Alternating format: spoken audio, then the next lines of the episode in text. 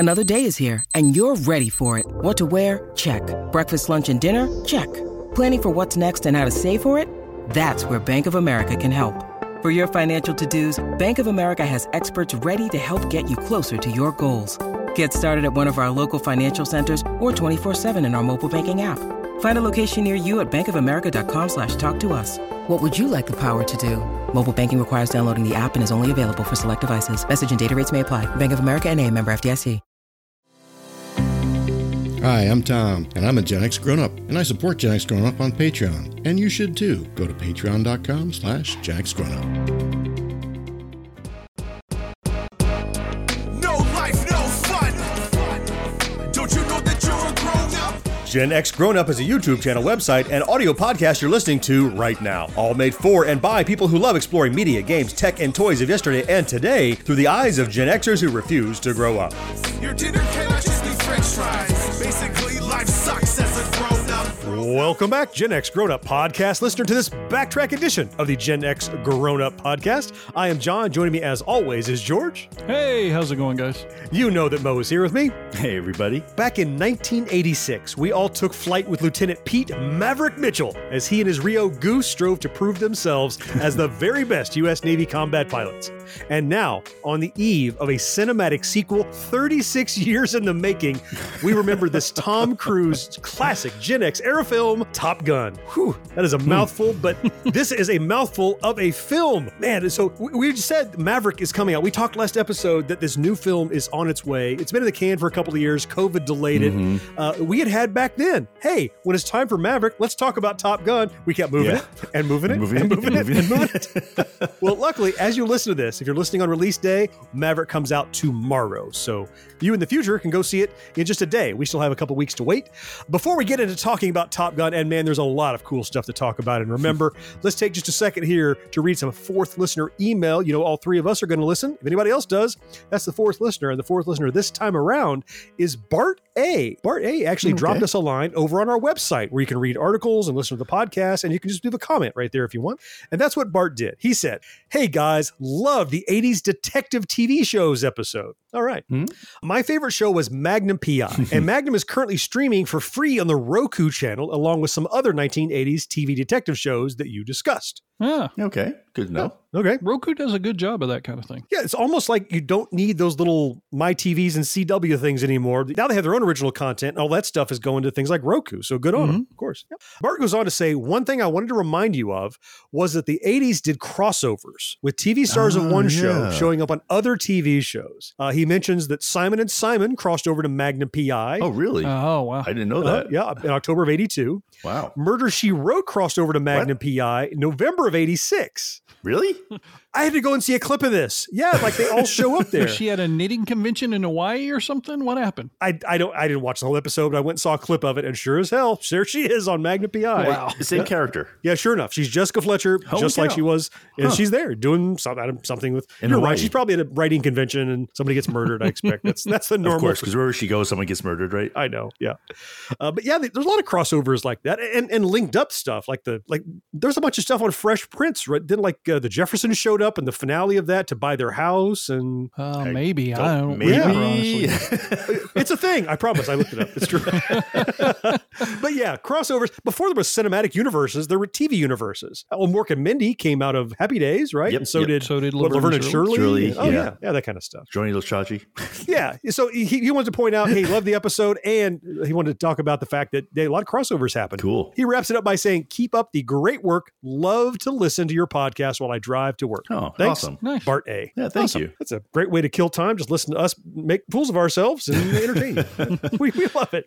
Hey, Bart, thanks for writing in on the website. If you would like your email or comment or whatever feature here on the show, you can do what Bart did. Drop us a line there or hit us up at podcast@genxgrownup.com. Read every single one, and most of them, like Bart's, eventually make this show. All right. I am ready to talk about some Top Gun, and we're going to get right into that when we get back from this break.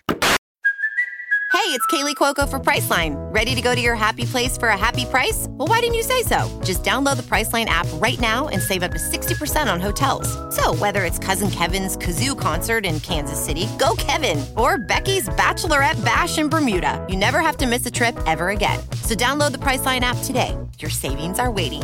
Go Go to your happy place for a happy price.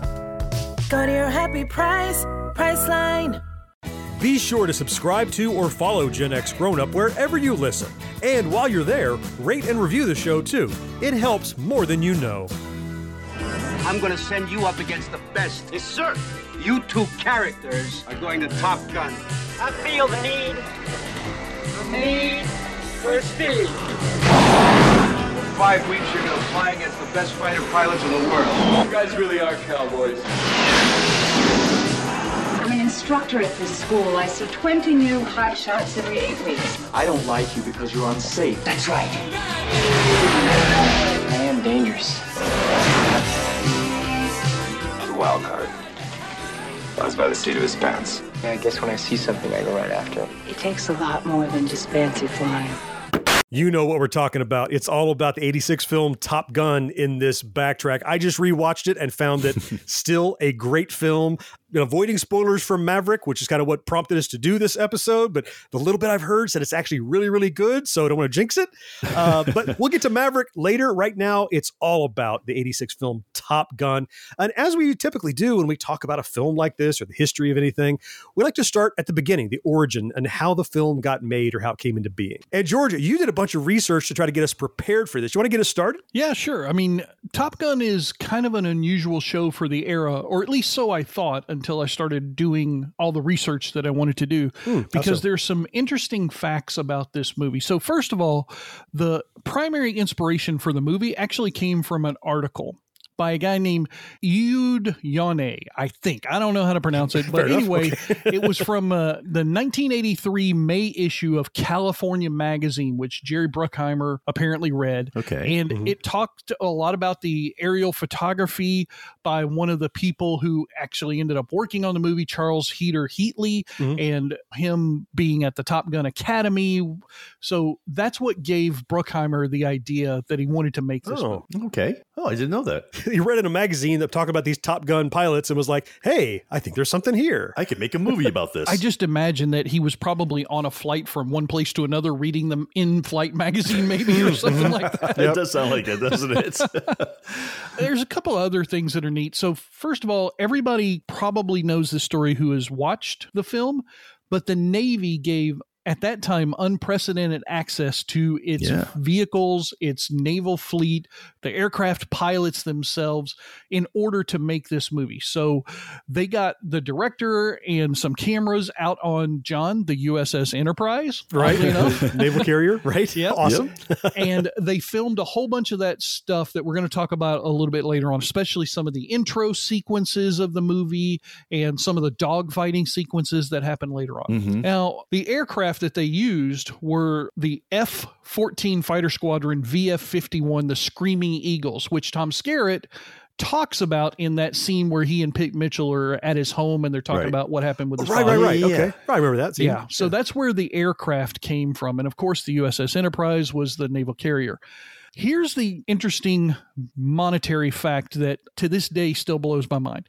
Paramount, the people who produced the film, paid as much as $7,800 per hour for fuel and other operating costs whenever the aircraft were flown outside of their normal duties. Is that like $1985, $7,800? That's $1985. Today, that's around $19,000 per hour. Whoo, man. Dude, even with that, were they getting was that a discount though, I wonder? I mean, so there's some stuff coming up that definitely they got some discounts, but that is when the planes were flown outside of their normal operations, right? Okay. And there's the famous story that everybody talks about how he wanted the ship turned a certain direction so they could film the aircraft with the sunset behind them. Oh, geez. Wait, I didn't know this story. Really? Yeah. They did it? So did they do it? They did do it, and they got charged $7,800 per hour. Oh, my It's going to take a minimum of 4 hours to turn it, Jerry. Sorry. It takes forever to turn one of those things. Because I need to buy a Ferrari. That wasn't even Jerry Bruckheimer. That's Tony Scott, the director. That's how much power that guy had on that movie. Wow. He said, I need to film these aircraft landing on the aircraft carrier at sunset. Oh. $7,800, sir. Okay, let me write my check. Oh, yes, sir. Somebody turn the ship. Hard to starboard.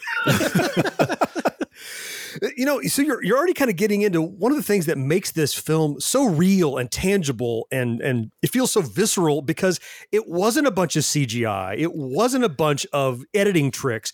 They had unprecedented access to real like equipment and gear, and you said ships and planes, and so what you see is not like, oh, that's fake. It's not fake. And P.S., it's really real. It's super real. It's like real planes, real pilots, real fuel being burned. That's why it stands up so well. A part of it anyway, I think. For me, it does. I mean, you've seen other war films out of Hollywood before stock footage and bullshit. You know, they had some nose cam footage that they got from some plane in World War II or something that they edited into the film, and it doesn't feel like it's a part of the movie. I know. I've seen the same plane crash like 5 times in different movies. It's like that, 10 different movies, right? That one scream that happens in every Hollywood movie when somebody dies or something.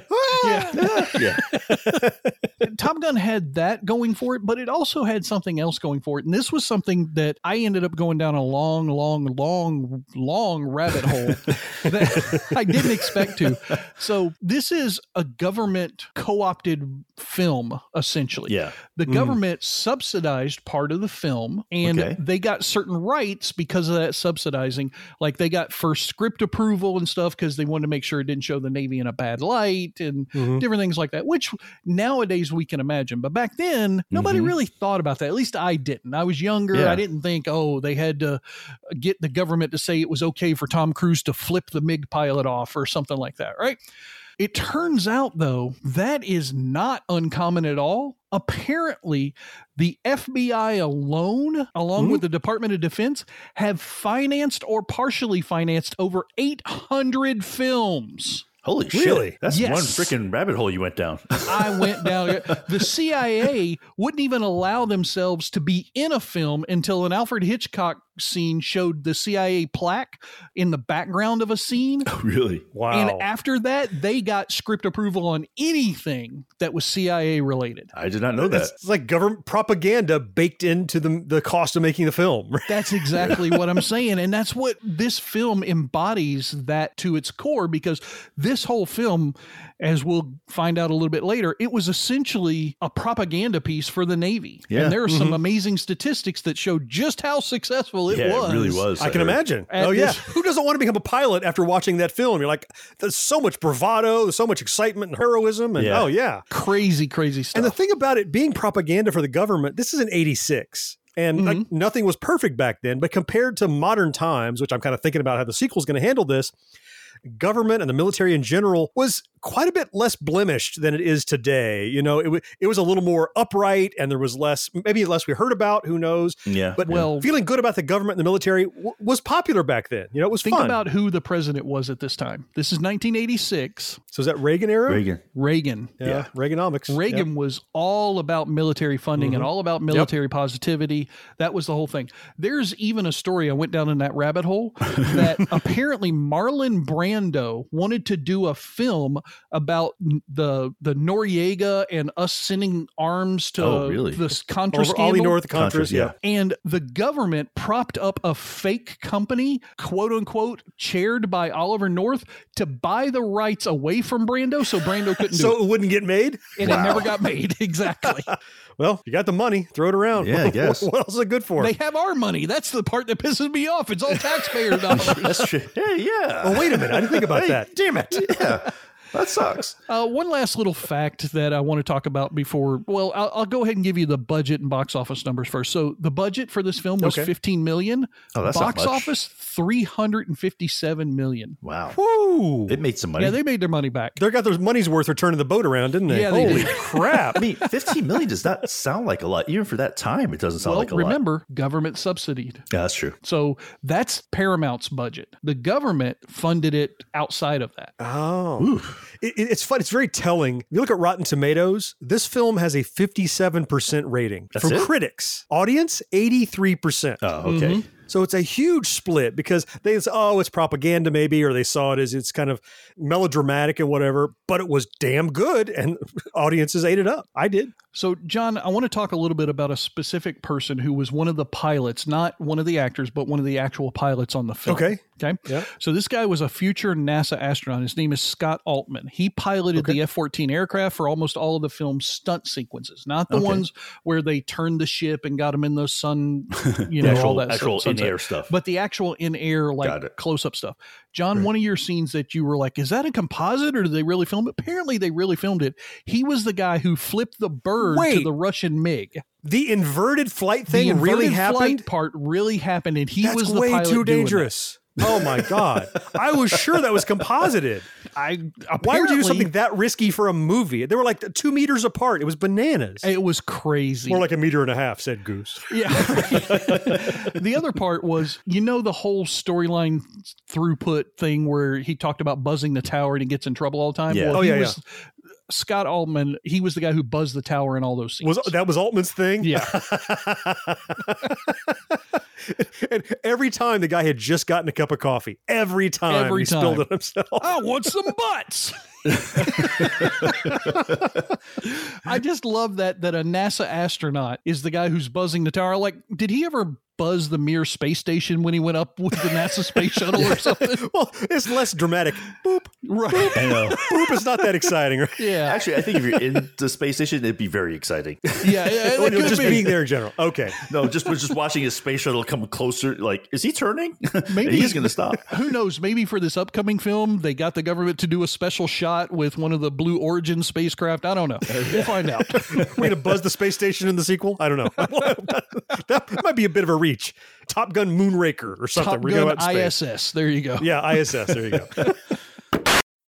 When you need mealtime inspiration, it's worth shopping Kroger, where you'll find over 30,000 mouthwatering choices that excite your inner foodie. And no matter what tasty choice you make, you'll enjoy our everyday low prices, plus extra ways to save, like digital coupons worth over $600 each week. You can also save up to $1 off per gallon at the pump with fuel points. More savings and more inspiring flavors make shopping Kroger worth it every time. Kroger, fresh for everyone. Fuel restrictions apply. You're listening to Gen X Grown-Up, but if you have a friend who's not yet listening, why not? Tell them about us. They'll thank you later. In case some of you wonder who the best is, they're up here on this plaque on the wall. The best driver in his Rio from each class has his name on it. And they have the option to come back here to be Top Gun instructors. You think your name's going to be on that plaque? Yes, sir. That's pretty arrogant, considering the company you're in. Yes, sir. I like that in the pilot. One of the things that made Top Gun great was the cast and the crew. I mean, whoever did the casting for this movie, they spot on, I think, picked every single person, I think. There's a lot of 80s talent in this, just that we saw later and before this. It's like a who's who. Yeah, they all came together. You mentioned, George, maybe we should start with the behind the scenes guys. So you talked about the director who made him turn the boat, Tony Scott, right? Yeah. And unfortunately, now this is Ridley Scott's brother of Blade Runner fame, which we were talking about last week. Tony Scott, unfortunately, committed suicide in 2012. So that's kind of been a big sad point. This was one of his biggest films. Oh, yeah. He and his brother, obviously, very talented directors. They've done a lot of great work in cinema, Aliens, and so on and so forth. But yeah, Tony Scott, he was the perfect director for this film. I mean, I don't know who else ego-wise could compete with Jerry Bruckheimer, the producer, but he definitely could. And I think this was pretty early in Bruckheimer's career, too. Like, before he was known for, like, the big, bombastic blockbuster kind of thing, right? It was relatively this is new for him. Before films like The Rock and his Transformer movies and all that kind of stuff. Movies. I mean, yeah, Bruckheimer, he's become known for a specific film look, I would say. And Top Gun is absolutely one of the first to hit that mark. And there's a parade of people that you could call genuine movie stars in this film. But one of them that you just cannot deny what you think about him personally or what kind of craziness he puts out. But the title star who plays Maverick, Tom Cruise, what charisma he brought to this role. Yeah, I mean, I don't think you have us talking about this film if he's not in that role. And I'm not a big fan of Tom Cruise. If he's not the guy. Yeah. I think he definitely plays that same kind of character in this film that we see him play in several films right around there. There's this He's cocky, self-confident. Yeah. Yep. There's a Color of Money that he plays a very similar character to, the cocky, arrogant, you know, who has to push through all of that to get to the good part of him later. Mm-hmm. Yeah. Yep. But it works here. You know, it totally works here. Well, it certainly does. Yeah. I mean, you walk through that. The fact is he's cocky and self-assured, and that plays well here because it's justified. He is arguably the best pilot to come through the Top Gun Academy in God knows how long. And he knows it. He's sure coming in. He says, I'm going to win the Top Gun. And like the instructor goes, I like that you say that. That's good. Everybody should think that already going in. Yeah. Now, the huge career that he had, you take the female lead that played opposite him, who has done next to nothing since this film, Kelly McGillis. Yeah. Yeah. She had Witness. Yeah. Witness. I remember her. That was. Oh, was she in that? It? Okay. Yeah. Yep. And this one. And apparently she did a lot of TV, I think, you know, TV movies, that kind of stuff. Oh, okay. But still, though, but nothing to this level. And this was during a time when if you went from film to TV, that was like a death knell. Yeah. Yeah, that's right. Oh, you're not in movies anymore. You're just an actor, right? You're not good enough to be on the big screen. You only got talent for the small screen. Yeah. Interestingly enough, her character is based on a real person. It's the only one in the film that is. Oh, really? Is that right? Yeah. It's based on a woman named Christine Fox, who is just as tall as McGillis. Apparently they're just an inch off of each other. They're blonde, leggy, the whole nine yards. And her call sign, the real person's call sign, is Legs. So was she in the Navy? Was she a pilot? No, she was an instructor, exactly. But like she had a call sign, just like her. She had a slightly different background. Instead of being whatever it was that Kelly McGillis' character was, the real character, Christine Fox, was a mathematics wizard. So that's why she was there. Mm-hmm. They talk about some of the stuff in some of the articles that I wrote that originally the character was just supposed to be a dumb blonde love interest. Wasn't going to be the thing it was until when they were scouting at the Top Gun Academy. They met Christine Fox and they said, like, okay, what if it's this instructor? This is the character. That folds layers upon layers. And how many times did they say in this is going to be complicated? Right? Yeah. Because she is the instructor and she has a role to play. Yeah. I was about to say maybe my favorite actor cast in a role here, but then I remembered there are three or four more, but I'll still say it. Maybe my favorite actor cast in a role so far that we've talked about is actually Val Kilmer's portrayal of Iceman. Yeah. He is so intimidating, and he's just like disarmingly charming, yet a little too handsome, and just he's so intimidating. And even up against Tom Cruise, you can tell is visibly like rattled by him all the time. Mm-hmm. It's so well done. I love him in this role. I'd say he kind of stole most of the scenes he's in. Would you? Yeah. Yeah. I mean, even just the way he delivers some of the little one-liners, like that scene where, you know, he's talking about, oh, the trophy for second place is in the women's bathroom. Yeah. At that first thing. Just little lines like that he delivers that some of the other actors play off of as well. I think he just really kind of grabs the attention in most of the scenes that he's a part of. Now, he's not in every scene because we have to have the love interest scenes. No, when he's there, the instructor scenes. And, but he's really, really solid. Oh, yeah, absolutely. And, you know, I heard rumors that he's not going to be a Maverick, but Val Kilmer had throat cancer and he can't speak. Actually, he can't speak anymore. They had to remove his vocal cords, I heard. So, but still, though, I mean, this time, I mean, this was his high point. I mean, the 80s, he was making every movie pretty much out there had Val Kilmer in it. This was straight after Real Genius. Yeah. Mm-hmm. Which was arguably his breakout role. Yeah. Which was a comedy. And then he was cast here. And you talked about how the military had like approval on the script.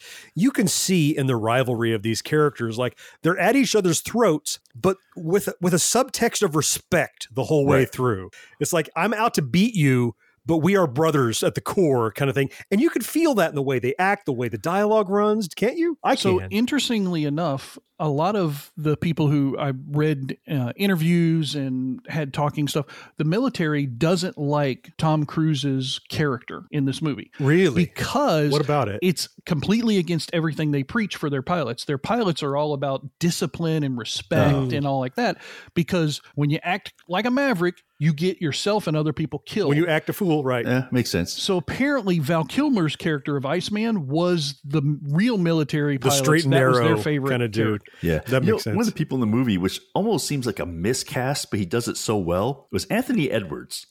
Goose. Yeah. I love him in that role. He was great. But you look at these other guys. They're all like, they're men's men, right? They're all like, you know. He's a little softer like character. The whole volleyball scene, he's the only one with a shirt on. He's warmer, more friendly. He has a family and kids, and he's a different kind of guy. Too. But up against Tom Cruise, and they have that brothership amazing. As being partners. Oh, yeah, and we'll talk about the part later that's hard to watch because Goose is so good. But but the relationship between them was just funny. Like when even like Tom Cruise is in the thing, and he's like, you know, when I was, he's like, thanks, Mav, thanks for including me. Well, because the Rios are often like forgotten in the film, right? They're the second person in the chair. They don't really have what we as an audience feel are the main role in the plane. But that's why he's such a great comedic foil to Tom Cruise's I'm intense and my father is blah, blah, blah, and all this bad backstory, blackness. He's the comedic foil that allows us to still enjoy the movie. I think he makes it almost like a human. Like he brings like the human level to it. He humanizes the whole characters, including Tom Cruise. And you know what else he does? He humanizes the Tom Cruise character too, because Maverick is just absolutely off the rails and crazy and bananas, but Goose can rein him in. Remember after the flyby, he came and talked to him. He's like, dude, you can't screw this up for me. I can't flunk out. Right. And he's like, I swear to you, I won't. So he's somebody who actually has control over this wild card because he's such a warm character. And they play together really well. Yeah, he has the loyalty. Yeah. Yeah, absolutely. And so this is the problem I had where I didn't want to say that Val Kilmer was the best cast because then I knew coming up we were going to talk about Tom Skerritt as the commander. I would follow this guy into hell. I mean, what a great characterization of a leader, especially a leader of these top tier men. I just bought it. He was so good in this. Well, and you're talking about, you know, when this is filmed in the mid 80s, right? We still have a piece of that Vietnam era stuff that we can talk about in movies, right? Oh, sure. And they're the old guard now. And that's what his character is. He's a former Vietnam fighter pilot, flew with Pete Mitchell's father in Vietnam. Awesome. So he has that connection to the kid in the storyline. He is so great at the general or the whatever carrot level military you want to call him. He's so great at that there's another movie that he's in called Draft Day with Kevin Costner. You guys, I know John's never seen it because it's a sports movie. Nope. But you're right. He's not even in the film. His character dies before scene one ever happens. He's just a picture on the wall. But the way he played this character in this movie, when I watch Draft Day, I'm like, holy shit, I know exactly how he was as a football coach. Oh, I know exactly what he would have done with that role. I think he pulls off that quiet confidence in this. You know, like he never raises his voice. Other people are yelling, screaming. Self-assured. He's just like, he's confident of his authority. Right. You damn well better be too. Right. Yeah. It's like when the guy's yelling about the flyby, he's like, oh, I think that's enough said about that. You know? The only time he partially raises his voice is that next scene where he says, and broke a major rule of engagement. That's the only time where he does in the whole film. Right. And it's not even like he's yelling. It's just he's emphasizing. Nope. He's just emphasizing his point. There you go. Well, one of my favorite actors is in this film, and he's the subordinate to Tom Skerritt in this movie, Michael Ironside. I love 1980s Michael Ironside almost more than any other actor I've ever seen. That guy is just pure black-hearted coldness in anything he does. He's just brutal. He could be the floral delivery guy, and you'd be like, he's going to murder somebody in this next scene. Yeah, he does that one role, but he does it so well. Oh my God, yes. He was in Starship Troopers too. He has similar kind of role, you know, but he just does it so well, and it fit in perfectly here. Total Recall, Starship Troopers, Total Scanners. Recall. Yeah, I mean, the list goes on for that guy. He's just brilliant, and he was the perfect guy to play a character whose call sign is Jester. I'm like, that guy's not laughing at anything. He's never cracked a joke in his life. Never in his it's like life. An ironic call sign, right? Exactly. It's like, yeah, he's such a dry prick. We're going to call him Jester. But I love the scene where he goes up to Tom Cruise and he's like, that was some of the best flying I've ever seen, right up until the point you got killed. Right. I love the way he delivers those lines. I can't do it justice, but he's awesome. And another one of the minor characters, I guess, is Rick Rossovich. I mean, you guys may know him. He was in Roxanne. He was the handsome fireman guy. Yep. Who was he in Top Gun? Which one was he? He was Iceman's back chair. Yeah. He's Iceman's Rio. He's the Rio for Iceman. Yeah. Yes. Yeah. He was, like you said, he's kind of second fiddle. Every scene you're focused on Val Kilmer, not that guy kind of, right? Yeah. The difference of his Rio versus Anthony Edwards' Rio, like you talked about, John, Anthony Edwards reins Maverick in, but Rick Rosovich's slider, he kind of boosts the ego of Val Kilmer. He eggs him on, doesn't he? Yeah. He's like his cheerleader in the film. He's a hype man. Yeah. Get him, Iceman. Get him. Exactly. Whoa, get excited. Right. Oh, you know, I really appreciate it. I didn't even realize it was Tim Robbins until the end of the film after he became Maverick's Rio. Right. Yeah. But yeah, Tim Robbins played what Merlin was his call sign in this one. He was Sam Wells. Rio, that was Tim Robbins. Yeah. Remember at the beginning of the film when the one guy who's the top fighter pilot on the Enterprise. Oh, and he was that Rio. He's that guy's Rio. And then he becomes Maverick's Rio when Maverick rejoins the ship. Yeah. Right. Mom was like, was that Tim Robbins? I know. I didn't realize it at first until later. That. Yep. Holy cow. It wasn't until I saw him stepping in to be, and by the way, teachable moment. I didn't know what Rio stood for until we prepared for this podcast. And I saw in the notes, radar intercept officer. Yep. Who knew? Not me. Well, I'm sure lots of people knew, but I just didn't. But you, okay, George, I did not know that. I didn't know that. I figured it was an acronym for something because it's the military and every damn thing in the military is an acronym. That's just didn't know for what. Yeah. Yep. So who else? We had James Tolkien. He was Stinger. You know him, John. Please tell me you know him. Uh-oh. I recognized him. What do I know him from? Back to the Future principal. Principal that's right. Skinner. Yeah. Yes, of course. The bald-headed guy. Yes. Yeah. Yep. Yeah, of course. You're a slacker, McFly. Yeah. And he played that exact same role. The same guy, just like your father. You're screwing up, right? He's that one role, but he does it so well that you got to put it in. Well, you got to figure when they wanted to cast that, like, we need a James Tolkien type character. Like, here's an idea. Just get the man. Yeah. And that's exactly what they got. They got that same character out of him. Yeah, because this was the year after Back to the Future. Oh, was it? Yeah, 85. 86? That's right. 85, 86. Yeah. That's right. Yeah. Oh, sure. Wow. I'll tell you, watching the film again, as I did preparing for this, to refresh my memory, it wasn't until I saw her walk out of a door that I remembered Meg Ryan was even in this film. Oh, I know. Yeah. Goose's wife. She's Goose's wife. Right. And she brings so much heart to that role that you need because of the tragedy that's coming, right? You need someone you care about to be in the family to make it meaningful when we lose Goose a little bit later. Spoiler alert, 36 years later, we lose Goose a little bit later. But if you haven't known by now, I mean, come on. Yeah. She was so sweet and she was so cute and pretty. And she was kind of egging on relationship between Maverick and the Kelly McGillis character saying, you know, he's off the market. He's totally in love with you, honey. Blah, blah, blah. She's playing matchmaker to make sure they both know how each other feels. She becomes such a central heart of this story that when you lose Goose, in my head, I'm thinking, oh shit, I lost Goose. And immediately I'm like, oh shit, what's that going to do to Meg Ryan? Like you're thinking of how it's going to impact her. She has less than 20 lines in this movie. And yet she commands... Yeah. From the moment she enters till the moment she leaves, she commands every single scene she's in. And that's because she's Meg fucking Ryan. This is the 80s. Meg Ryan. I mean, Jesus Christ. Yep. You know, she is who she is. Believe it or not, Adrian Pazdar was in this goddamn movie. Adrian Pazdar. Who's that? From, what was the TV show that was so big that all the people got their superpowers when the Nova hit? You know, with the Chinese guy who could stop time. Oh, Heroes. Adrian Pazdar. Oh, him. Yes. He's the guy who could fly. The guy who could fly in that. The politician. Yeah. Some 20 years before that. Okay. Yeah. I mean, he's done quite a few things since then, but he's one of the background pilots in some of the scenes. He's the parts where they're doing the, he's just barely in there, but he's listed. So I thought, hey, you know, give him a shout out. He's done some fun stuff since. Man, when you look at all this talent that's in the film, on one hand, you're like, well, obviously it's going to be a blockbuster, but we know from history, just because you have big names doesn't make it a great film.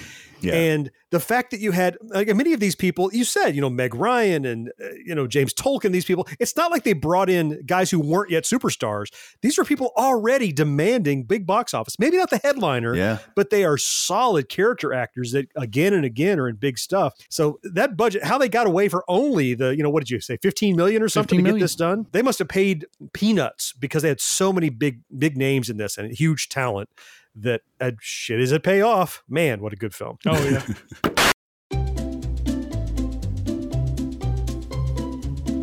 Hello, and welcome to Novel Conversations, a podcast about the world's greatest stories.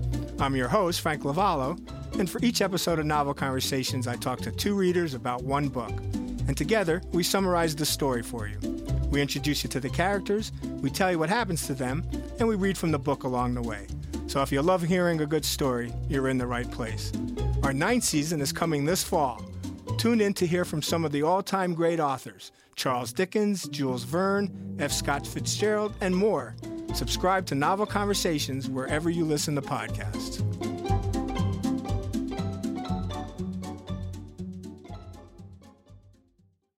Each episode of Gen X Grown-Up has show notes loaded with links where you can learn more about our topics. And there's even more to see and hear over at genxgrownup.com. You never close your eyes anymore when I kiss your lips.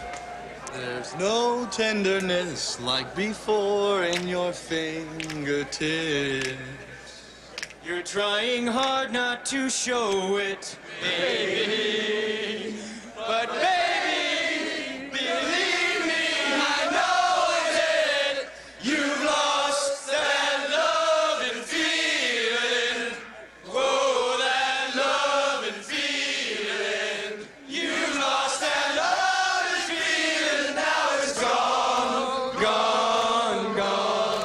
Whoa, whoa, whoa. I want to spend some time now talking about kind of the plot points and the story and our impressions of the film, as we like to do when we do a backtrack about a film like this. And even though it's nearly 40 years old, I thought, in case you lived under a rock, I'll tell you just briefly what the synopsis is.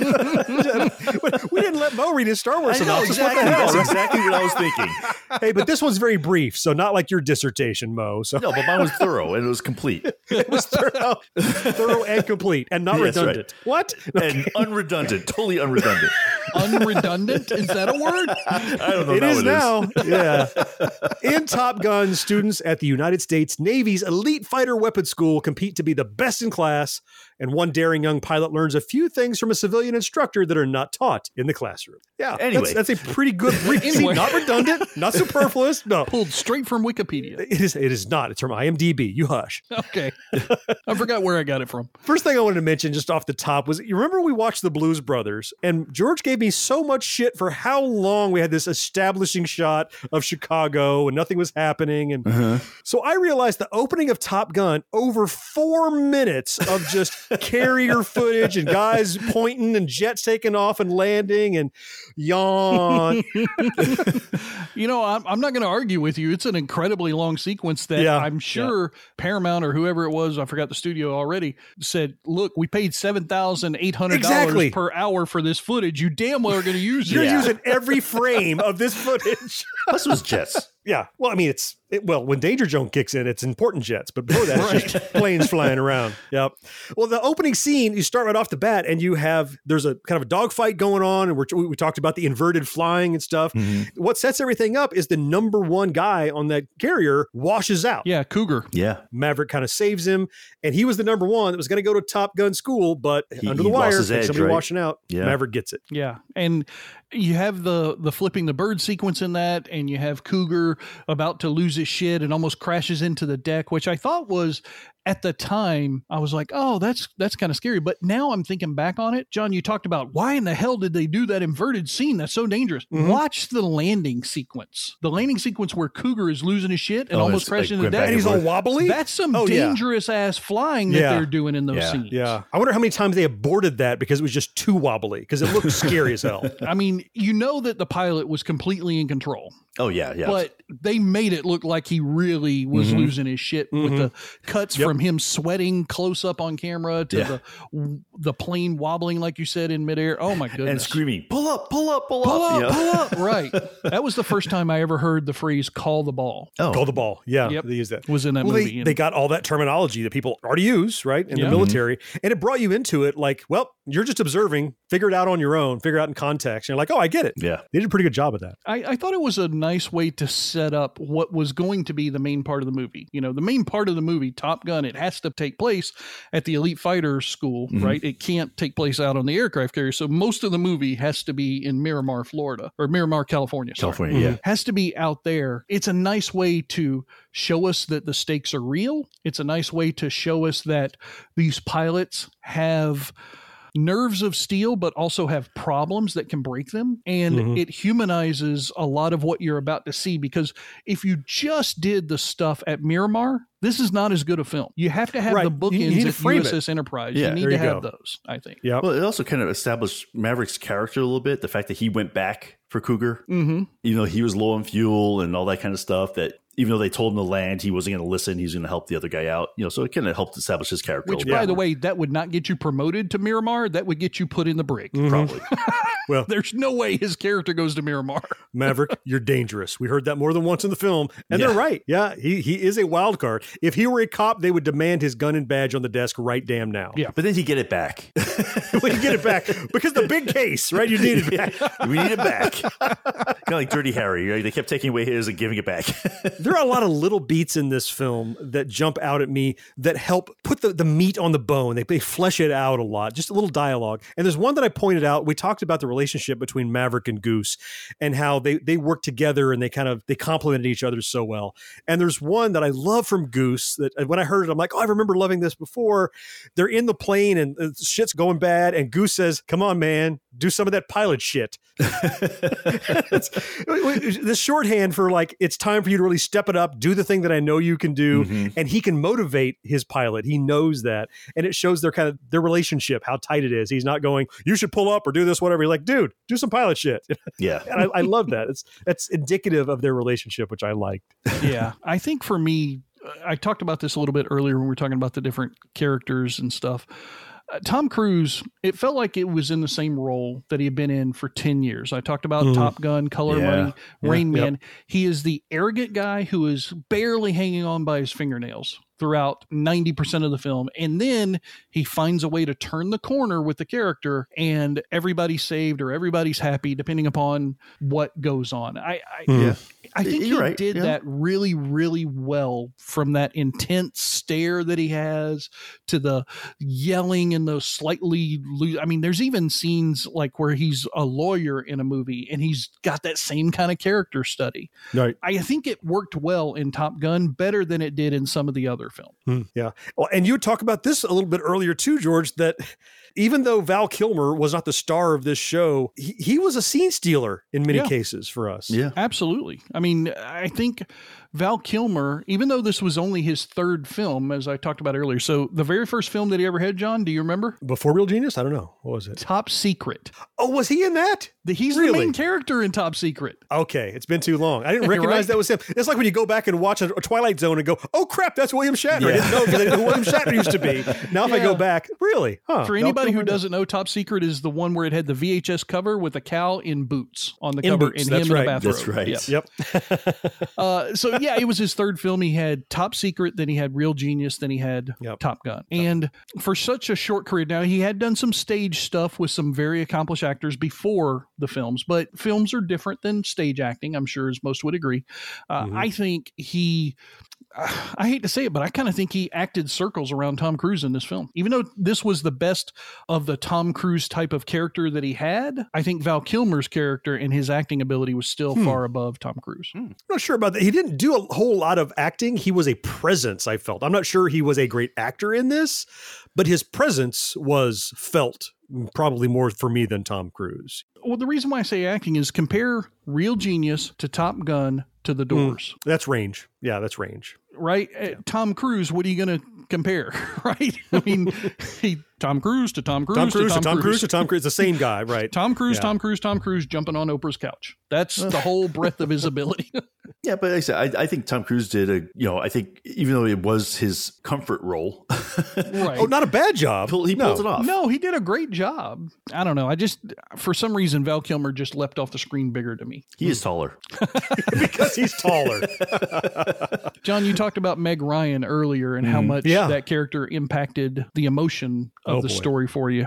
There's one line that she has that I think I always wanted a girlfriend to say to me at some point in my life. And it never happened. Yep. Number one, because my nickname wasn't Goose, but still, she says, hey, Goose, you big stud. What's that, honey? Take me to bed or lose me forever. I'm like, God damn, I love that line. She had such heart and such spirit in that character. Yep. It's wonderful. Again, Meg Ryan put that heart in there. And I remember this is one of the first films that I remember specifically seeing in the theater more than twice. I went back and saw it again. Well, it was the first run, going out to see it again. again, because back when you see everything, right? You're like, I've seen everything. You're like, I want to see that one again, though, not see something new. And watching it, though, this time around, as I knew what was coming, I knew that we were going to lose Goose in that eject accident, right? Yeah. I knew it was coming and it hurt. And now I can see the movie leading me along, making me love the character to make the impact heavier. Like, he's so close to Maverick. He's so close with his wife and family. He's super loyal. You know, right? He doesn't fool around. Like, you know, Maverick's always out with the women and you're always coming home, you know? Yeah. He's there's nothing wrong with the guy. He's sweet. He's honest. He's helpful. He's generous. He has a great family. And when that eject scene, when they're in the water and Maverick is hugging him, that is rough. I mean, more so with the buildup now that I knew what was coming, powerful loss in a film. I remember the impact back then. It was like, oh shit, not him, not Goose, not that guy. Well, he was the brother, the father, the husband. I mean, he's all of those great character traits. He's all the best male role models. Yeah. Everything that we would want to live up to, right? As we were, especially younger people at that point. At least I was 86. I'm 15 years old at that point. Mm-hmm.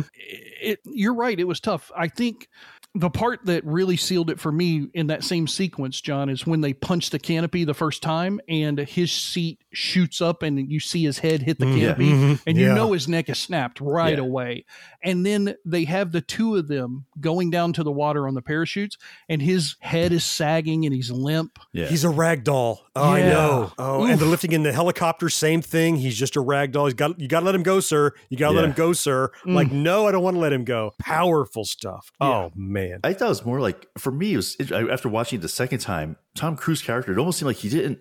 It wasn't sadness. It was almost like he lost a part of himself. Oh, yeah. I agree. Oh, yeah. He went off the rails. As opposed to being like, I'm sad that he's gone. It's more like he lost an arm or, you know what I mean? It's like he didn't know how to adjust and how to deal with it. Well, and especially because we know after that, he leaves Top Gun Academy. He just quits, right? Yeah. He's done.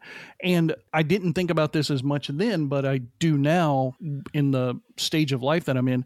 You have to realize he was doing all of that piloting stuff and going to Top Gun and being all crazy because of the legacy of his father and how important that was to him. And for him to let go of that legacy and that drive because Goose died, that just shows even more how impactful that character was for him. Yeah. Although there's one part maybe you guys could explain to me that after watching the second time, I still didn't quite get it. But they said that, like, oh, is it because of your father that you're always second best? Yeah. And I was trying to get my head around that one, and I still don't quite get it. Well, I always read that as you're always chasing the legacy of your father. Even if you are first, in your mind, you're not as good as him. That's how I always read that. Did you? Okay. How did you read that, George? There's two takes on it. First of all, from exterior, everybody sees him as second best because his father was a fuck up. The last thing his father was known for was dying in a way that was not questionable, I guess, right? Heroic to the naval service. As far as everybody knows, except for Tom Skerritt. Tom Skerritt was there. Knows. He knew what really happened. But it's classified. He can't say. So his family name already had a black mark. So everybody sees him as second best from the beginning. He never has a chance to be better than that. Number two, I think what John was alluding to a little bit, he was second best, not just because he didn't see it in his own mind, but because he was pursuing it in a certain way to prove his father was the best. Mm-hmm. Yeah. He was never living up to his own potential, which we hope as parents that our children do better than we do. He would never had a chance to do better than his father did because he was pursuing to push his father first. Okay. That's my interpretation. I get that. Because the one thing I noticed that he was the second best on the carrier because Cougar died. He was always second best in the points. And he was also second best at Top Gun, right? Yep. He lost to Ice. Yeah. So, it's interesting. Okay. Yeah. One more little Meg Ryan nugget that I loved is after we lost Goose, when she could have been angry at Maverick, when she could have walked in and pounded on his chest and said, I hate you. What did she say? Goose loved flying with you. Mm-hmm. He would have done it without you, but he would have hated it. She did what she could to make him feel better when she's the one who lost a husband. And it just, that she was such a core to that. It's just one more nugget that it bore mentioning. Such a touching scene. It's tough for that character in that short amount of time to make that statement believable. Yeah, I know. And I think Meg Ryan may be the only actress of the time. As close as you could get. As you could get to making it believable. Yeah. Because I would have expected her to walk in and be furious, right? Yeah. But she was trying to comfort him. And that would have felt natural. Natural. Yeah, for sure. I think for me, all those scenes are super important and very touching. But for some reason, I don't know why, even still rewatching this film today, my favorite scenes are the dogfight scenes against the Russians at the end of the film. Because the climax, that last big scene, not the flipping the bird part. Those are fun. Don't get me wrong.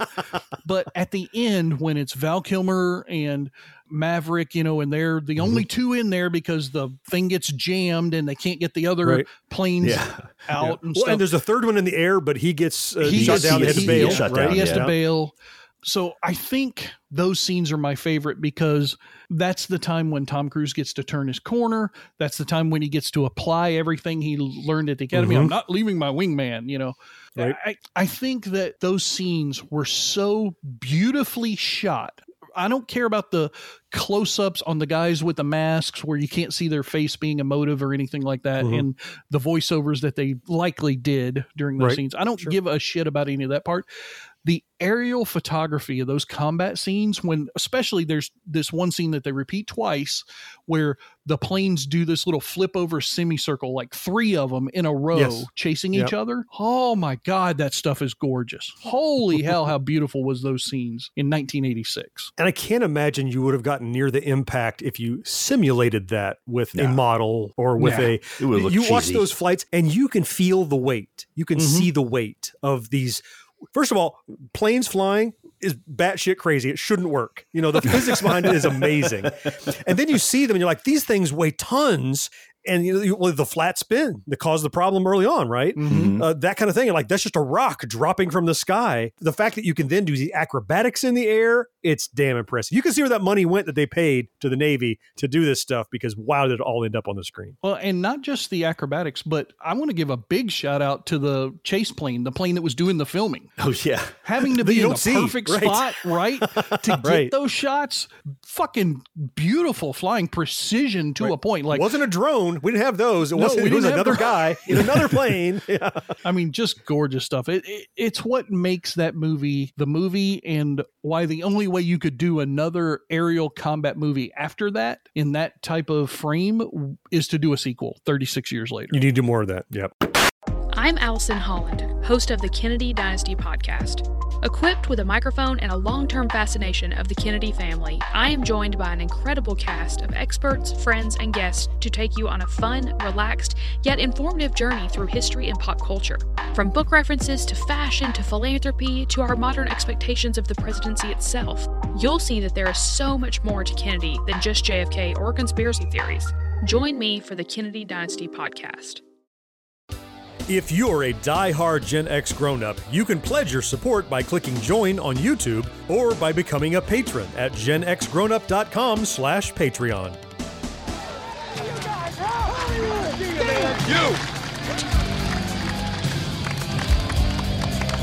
you? You are still dangerous. You can be my wingman anytime.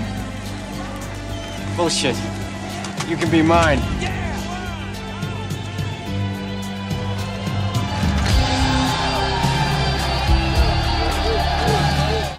We've highlighted so many of the reasons that Top Gun is such a seminal Gen X era film. I mean, from the money spent to work with the Navy, to the casting, to the talent, in front of the screen, behind the scene, the story, the plot points, it was like lightning in a bottle, all these great elements together. And as we often do, we talk about films like this. It's fun to talk about the fallout, the impact, what has happened in the interim between when that film came out and how it's impacted pop culture and other cool stuff.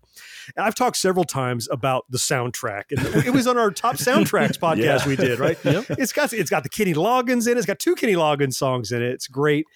And it was one of the most popular soundtracks to date, reaching 9 times platinum and number one on the Billboard Hot 200 albums for five non-consecutive, but 5 weeks in the fall of 86. And because, as I told you, it's a damn great soundtrack. It deserves to be there. George turned me on to this little nugget that I didn't realize. The band Toto was originally going to record Danger Zone. Oh, that would be horrible. That would have been horrible.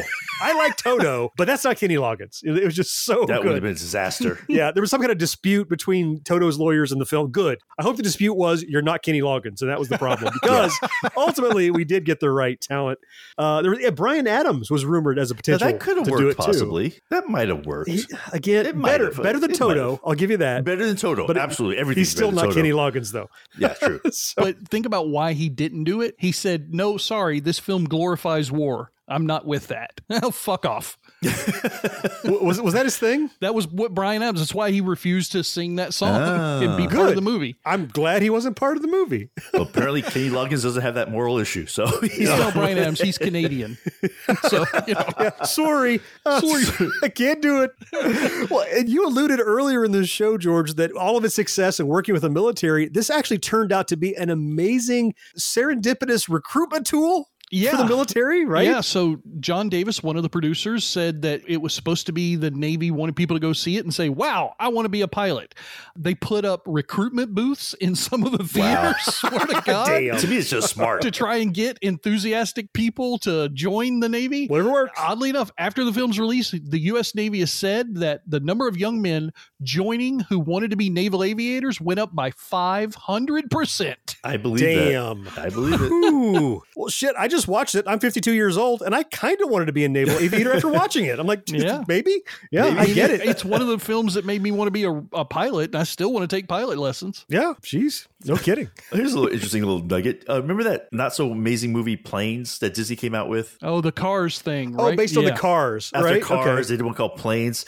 One thing they did with that I thought was kind of cute is that they actually had Val Kilmer and Anthony Edwards as two voice actors on it. So did they really? Yeah. I didn't know that. Good for them. Yeah, good on them, right? They should. Yeah, Why not? You want to go into the deep, dark crevices of internet factoids. Believe it or not, bomber jacket sales increased and Ray-Ban aviator sunglasses jumped 40% because of the characters using them in the film. So Ray-Bans went ballistic. I mean, Tom Cruise with his shades, I mean, Risky Business and Top Gun, every time he wears sunglasses, apparently they sell off the shelf. He's a sunglass selling sumbitch, isn't he? I guess so. Somebody at Ray-Ban's like, what do you mean you gave him the sunglasses for free? Are you an idiot? And all of a sudden, oh, and then Goose's aviators that he's packing up in the box. Oh, poor Goose. Oh, man. The Top Gun is kind of a target of parody in many cases. Remember, what's it called? Hot Shots in 91? Oh, that's with Tiger Blood dude. Charlie Sheen. I was about to say Estevez, one of those guys. Sheen, one of those guys. Somebody in that family of crazy people. It was kind of a Top Gun-y spoof and a bunch of other things being spoofed in it too. But the one that I love a lot is, because of my love for puppets, the bravado in Top Gun was really targeted in many ways for Team America World Police, the South Park guys. Basically a marionette action film that was all about a squad. Now, they weren't naval aviators. They were a secret organization, but it's that same kind of top tier squad of guys. And they used that Jerry Bruckheimer over the top, lens flary kind of stuff that he would come to be known for. It's just another impact that it had long term. Well, John, you talked about wanting to be a pilot yourself after watching this film. Uh-huh. You could have kind of simulated it had you grown up around Ohio's Kings Island amusement park. They had a roller coaster modeled after the film. And just for John, they piped Danger Zone in the wait line the whole time. Thank you. I would have boycotted had they not had Danger Zone. But I'm not sure I could tolerate it for an entire 2 hours line, but maybe. It might get old. Later on, it got changed as the movie became unpopular. They changed it to Flight Deck. Then it went over and became a new roller coaster called The Bat, I'm guessing because of some Batman film or something. Sure, yeah. But there was another ride called Top Gun at another park in California as well, from like 93 to 2007. Oh, wow. And they changed that one to Flight Deck as well. So, as the film grows in popularity, there's going to be another roller coaster called Top Gun or Maverick or they're Goose's probably going to reclaim Flight Deck and retcon it to be Top Gun again. I hope Maverick comes out. I would say before we get out of this, there is a website out there because we talked about how like realistic everything looks and how awesome, it really felt like it was real. Apparently, there's a military website that listed 79 cringeworthy technical errors in Top Gun. And I'm like, who cares? I mean, who cares? I mean, I don't need reality. I need to believe it's reality. So, right. And I believed it watching this movie. Yeah. Now, those could be entertaining to read about and go, oh, I didn't notice that. Yeah. But it didn't damage the film in any way. It wasn't like it was replete with things you can't believe. It seems real to me. Oh, right? They weren't MiG-28s. They were painted F-5s. I'm like, who cares? Okay. Like, yeah, I wouldn't recognize one from the other anyway. That's a website run by a bunch of actually guys. Right? Well, it's a military website, so I'm guessing they actually know what the fuck they're talking about. It's probably other pilots. Well, they're actually correct. Sure. Yeah, I know. Yeah. Well, the impetus for us doing this backtrack was around the release of Top Gun Maverick, which I mentioned the day after this podcast releases will be out in theaters. When we do something like this, we did this for Ghostbusters. I just real quickly want to know, for you, what will it need to do to be a successful sequel? What do you want to see? What are you hoping to find in Top Gun Maverick? Because I just sprung this on you guys, so I'll start. For me, it's the characters, like so many things. I don't need to see the great dog fights. I'm sure there will be great dog fights. I don't need to see the military bravado, testosterone-laden stuff. I'm sure there'll be plenty of that too. I'm more interested in seeing what happens with the characters. I know there is at least a photo of Iceman because he did something to help, Maverick get involved in it again. But seeing these characters, some 40 years on, I just see what they've become and how they've grown. That's what I'm most looking forward to. The other stuff I'm sure will be there. What about you, Mo? What do you need to see in Maverick? I kind of need the cool jet fighting sequences. You do. Okay. I'm sorry. Because it's really cool. That's fine. But also I heard that I think Goose's son is supposed to be in it as a character, if I'm not mistaken. I think that's a major plot point. I think Maverick is training him. I'm not trying to spoil anything. I've not read this. I just, like osmosis, picked this up. That's right. I think that's what I heard. But to me, I mean, that'd be cool. And I'm kind of looking forward to that. And I think, like you said, it just comes down to just cool characters and seeing where they kind of developed over the years. That's going to carry on that powerful loss we just talked about of Goose, right? The impact of that. George, what about you? What are you hoping to see? What do you need out of a Maverick? Well, I'm like Mo. I do need the dogfighting sequences, but I need specifically for them to not be CGI computer generated. I need them to be real filmed sequences like they were in the original movie. I don't know if they got that. There was a trailer shot of Tom Cruise pulling back on a stick and the plane going supersonic up through the atmosphere. That looked real. Mm-hmm. So I'm hoping that the rest of the film has that same kind of thing. I kind of need that because if you modernize it too much and you do the CGI stuff, I think that takes a little bit of the weight and the heart away from the film that I got from the original. Yeah. Mm-hmm. Yeah. And of course, you need at least some character stress point. You need something for Maverick to have a problem with, and you need it to have real emotional impact and devastation to his character in order to progress the story through to its end. Wow. George don't need much. He just needs all those awesome things. Listen, I hope it's all that and more. I'm excited to see it. I'm probably going to see it when you listen to this podcast. I probably have a ticket. I'm ready to go see it. Before we wrap up this awesome backtrack that I've super enjoyed, real quick, what if we all got to be Top Gun, naval aviators? You got to pick a call sign. So real quick, geez. Mo, what's your call sign at Top Gun School? So you did give me some notice on this, so I put a lot of thought into this, and so I actually came up with Halcyon, because this means mellow. Oh, mellow. All right, there we go. Okay, George, what about you? What's your call sign? Lieutenant George Flabby Tabby Sumter, at your service, sir. Flabby Tabby. Will that fit on the helmet? That's a lot of stickers.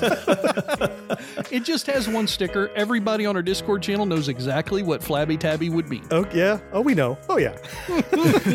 I have one that I've already used, because every time I play Wing Commander, you have to put in your call sign. I've used the same one for every military call sign video game I've ever played. My call sign is always, appropriately enough, joystick. Oh, Jesus.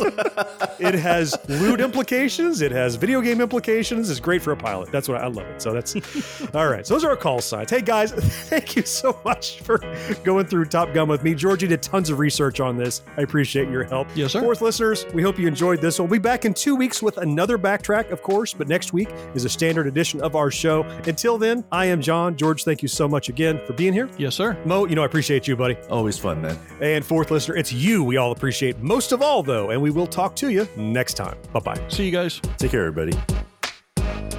No life, no fun. Don't you know that you're a grown-up? Gen X Grown-Up is a member of the Evergreen Podcast family. Learn more at evergreenpodcasts.com. Unacceptable for grown-ups. Your dinner cannot just be french fries. Basically, life sucks as a grown-up. Welcome back, Gen X. I just smacked my camera, and that doesn't matter because nobody can hear that. Fuck, one more time. Five. You know, but oddly enough, so, I didn't... Oh, sorry, go ahead. I was going to say, she was... Don't say I was going to say, John. Okay.